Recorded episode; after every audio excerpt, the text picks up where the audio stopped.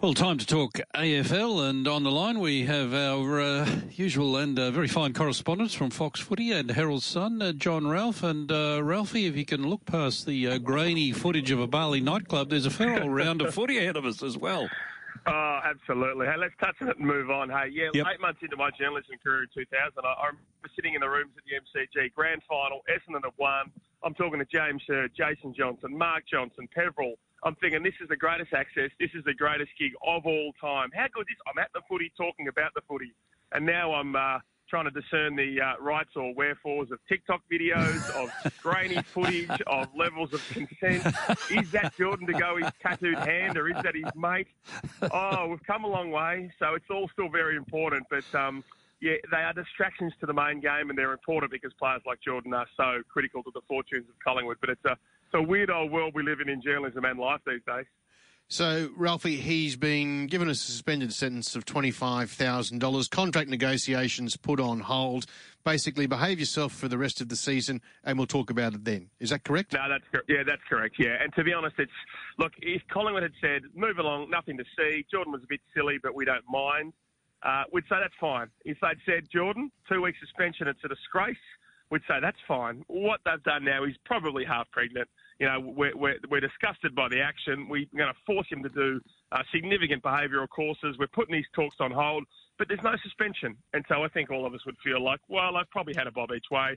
And so for Jordan, now he will absolutely have to wait until the end of the year for a contract. I think it'll cost him a couple of million. I think it's his delicious um, loyalty test for Collingwood. What a beautiful play there. Okay, stay with us for 1.6. You might offer, you might get offered four million somewhere else. If you really love us, Jordan, you'll stay. And you know what? If he leaves, um, they might get a free agency pick, and we might talk about that in a, in a second. But more to the point, they'll be okay, just like uh, Freo is with Adam Cerra, just like Hawthorn was with Buddy Franklin. You don't want to lose all your stars, but sometimes when you lose a distraction like that, it frees up cap space for other players, and it allows other players to lift, and it removes let's face it, one of the bad boys of the AFL, who I would think he's unlikely to change his spots, even if he's said that he will in, in yet another uh, statement of contrition. Uh, Ralphie, you just touched on there a free agency pick. There's some relevance there, is there, that you can see coming? Oh, yeah, I, I think Collingwood are really confident about Daniel McStay. Now, you know, it's very early, you know, 15 rounds into the season to make those bold predictions that he's definitely going to Collingwood. And yet all we would say is that I think Brisbane's hopes, which were really strong a couple of weeks back, well, their plan B now is to try and scour the market for other forwards out there. I think it's why you know there was some interest, maybe a kicking of the tyres, maybe less, maybe more, but a vague bit of interest in um, uh, in Adelaide, of course, and Taylor Walker. You know, would he come up to Brisbane? Now, now Brisbane haven't denied that. You know, whether there's a lot of veracity in uh, that, I'm not sure but but but I think Collingwood are, are quite confident now that, that, that there are a really good chance to secure Daniel McStay. Brisbane's offered him five years at 500. It's a really fair contract, but he could get back to Melbourne. He could secure maybe three million bucks over five years. Uh, Collingwood's really aggressively pushing for key position defenders, for small forwards as well. And so, if it is that Brisbane do lose him, it's not the end of the world. We just talked about that with uh, with De Goey and yet I think it, it adds a little frisson of, of tension and of uh, you know of a timeline there for Brisbane to say, okay, this is not our only year to win a flag, but gee, let, us make it our, let's make it our best possible chance, just in case we lose McStay there and we have to try and find another key forward to replace him. Hmm. Well, since Chris Fagan's arrival at the Lions. Here, Ralphie, they, they haven't really lost anyone that they wanted to keep, so it will be a different scenario for them, won't it? Oh, no doubt about that. And look, the free agency market is different in that you you know you can lo- uh, leave a club, you can get there with, at your club of choice. You don't have to be dragged through the preseason draft or months of um, you know really sordid trade negotiations. Um, of course, we did say that with Jeremy Cameron, but I, I would think that there'd be um, there'd be no way that Brisbane would, would hold him against his will if he decided he wanted to leave. And so, yeah, look, they will be fine. You know, obviously we know that Eric Hipwood's coming off a knee. Joe Daniher has had a, a fantastic, um, you know, uh, what is it, year and a half, two years there. Um, you know, we love the fact that they're developing so many exciting mid-sized forwards. Cam Rayner can play midfield and forward. I think McCarthy's a magnificent forward. We know, of course, Charlie Cameron's probably the best in the game there. And so they keep developing players like that. Zac Bailey as well. Um, if they lost, it, it, it would not uh, end their premiership hopes. But it would just it would just give them a little dent. And, and if they couldn't replace him, and it's very hard to replace key forwards, well, yeah, I, I think that they um, they might take a half step back before they surged again. It's an interesting point, isn't it, from McStay's point of view? I mean, he's been a really loyal servant up here at Brisbane, but if he can get an extra half a million bucks uh, for a professional footballer, um, that's uh, not to be sneezed at, is it? You can understand it, and I think he'd probably go with uh, Brisbane's best wishes, frankly. Yeah, and look, he wouldn't get more than 500 at Brisbane, and I don't think by the end of that deal, when he'd be about 31, he'd be getting that same sort of quantum. And so, you know, let's call it let's call it 600. Let's call it, you know, you got a creative accountant there. Let's call it 450 after tax. You know, you, you store that away, and and that mm. does um, um, that does hold you up for a long period of your life. That kind of deal uh, allows you to be financial. I mean, how, how, do you guys do on your 600 a year? I, mm. I, I, would assume you can sort of set yourself up financially for life. Oh well, I got a very bad accountant because mine gets much lower than 450 by the time I get my tax return. But uh, no, that's an interesting point.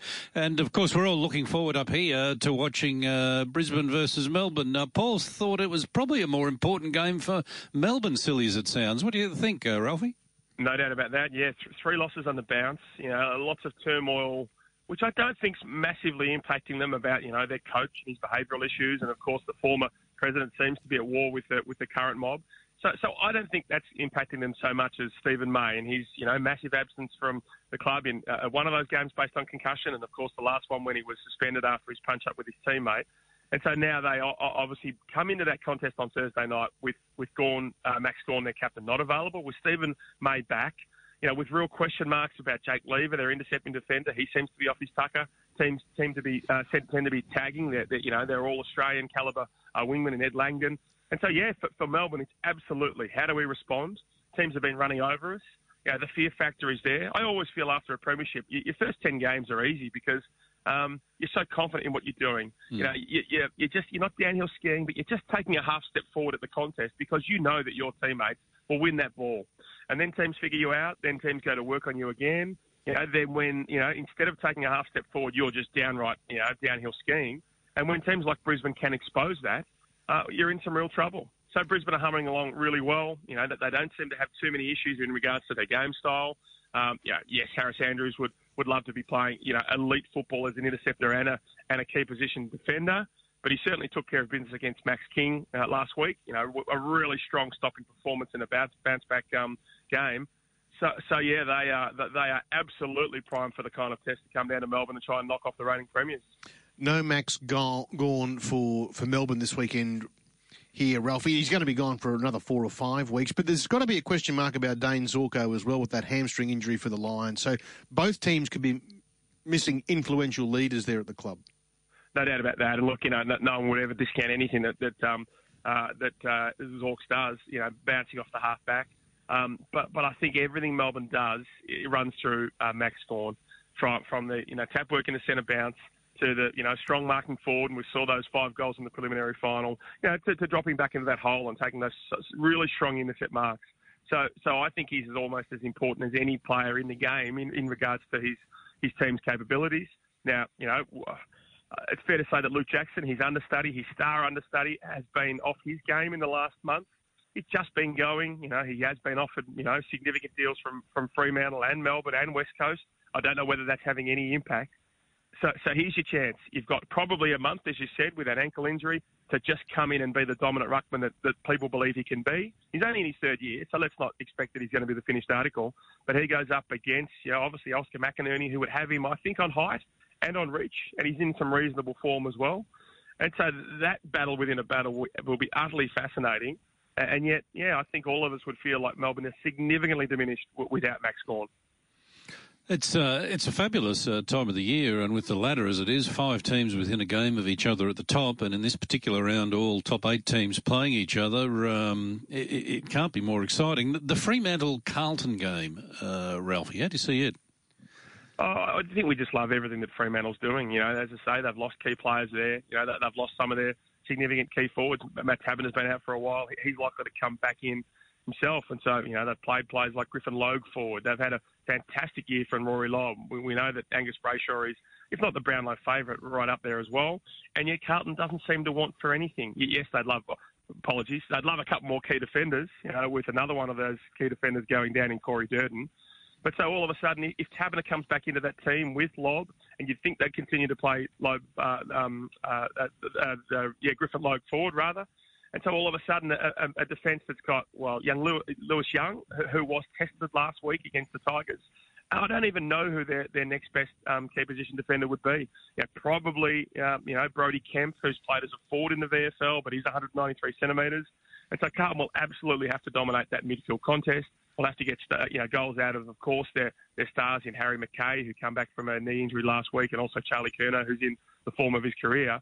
Because if you don't do that and you break even across those components, all of a sudden you would feel like Fremantle, with their you know their star fleet of small forwards, of course, and and also those key position forwards, you feel like they win the day. There's just so many games like that across the, the, the week with great individual battles and just a great bigger picture battle as well for for the finals race. Ralphie, how big a genius is Travis Auld here, the man who puts the AFL fixture together? He gets all the bye rounds out of the way, and then he comes back with all these teams in the top eight or the bottom four all taking on each other. How did he work that out at the start oh, of the season? It's, it's well, he'd want to pull his socks up because the last three rounds they were pretty ordinary in terms of the. Uh, I didn't mind the 3:20 p.m. start, so I'll tell you on Sunday. Just gives you a little bit more time on a Fox Footy Sunday, which is always pretty frantic. Yeah, look, there's been some great individual games across those three weeks, but look, let's let's face it, the sum of their parts has been a little bit disjointed, and you know a few gaps in the market. You know, no MCG games. You know, across you know big days, Saturdays and Sundays. You know, in Melbourne, which has probably felt like um, you know it felt like it sort of just dragged the season to a halt and then we just go whackety whack whack again. It's going to be magnificent. Um, and, and if you look at those teams, I mean, Richmond Geelong, know, it's a know, 4.30, 4.25 p.m. game on a, on a Saturday afternoon at the MCG. Richmond's won five of the last six. Uh, I think Geelong has won five of the last seven. Both of those teams in extraordinary form. And if I said to you that Dustin Martin and Patrick Dangerfield are the two best players in the comp, you might quibble but you know would have a bloody good argument over a couple of beers at the drip tray. And so to think that those two players will be going head to head, as long as as well as two players have just kicked their 700th goals, I think this season uh, or, or, the last um, the last 10 months, you know, in Jack Riewoldt and uh, Tom Hawkins, you know, there are. Um, it will be such a welcome respite after talking about TikTok and Jordan Goey and all those dramas to actually get back and you know, we used to do these things called previews, uh, you know, head-to-head matchups, all those things in the newspaper, all those things you look forward to. You know, they don't tend to click these days, so there's less of those. But, you know, it's the kind of round where you just want to talk about the, the pure nuts and bolts and the X's and O's of, of, of just great football games. Okay, who wins Thursday night, Melbourne or Brisbane? Well, there's no reason to tip Melbourne. Absolutely no reason at all, which is why I will tip them. You know, I just think that um, a week off, you know, really, you know, t- time to just just strip back what what's right for them. And so often, you know, I, I just I'm pretty mediocre in the footy tips, but I always feel a, a quality team who's been stirred up and has had some losses and he's going to bounce back with um yeah with real pep in their step. I always feel like that that bounce back is is likely to see them win the day. So I think Melbourne. But again, I mean, if you did the form, you know, there is an absolute reason why Brisbane should be the favourites coming into this contest. Good on you, Ralphie. Look, always a pleasure to chat to you. You go back to uh, looking at those TikTok videos, and we'll chat to you next Wednesday. Thanks, guys.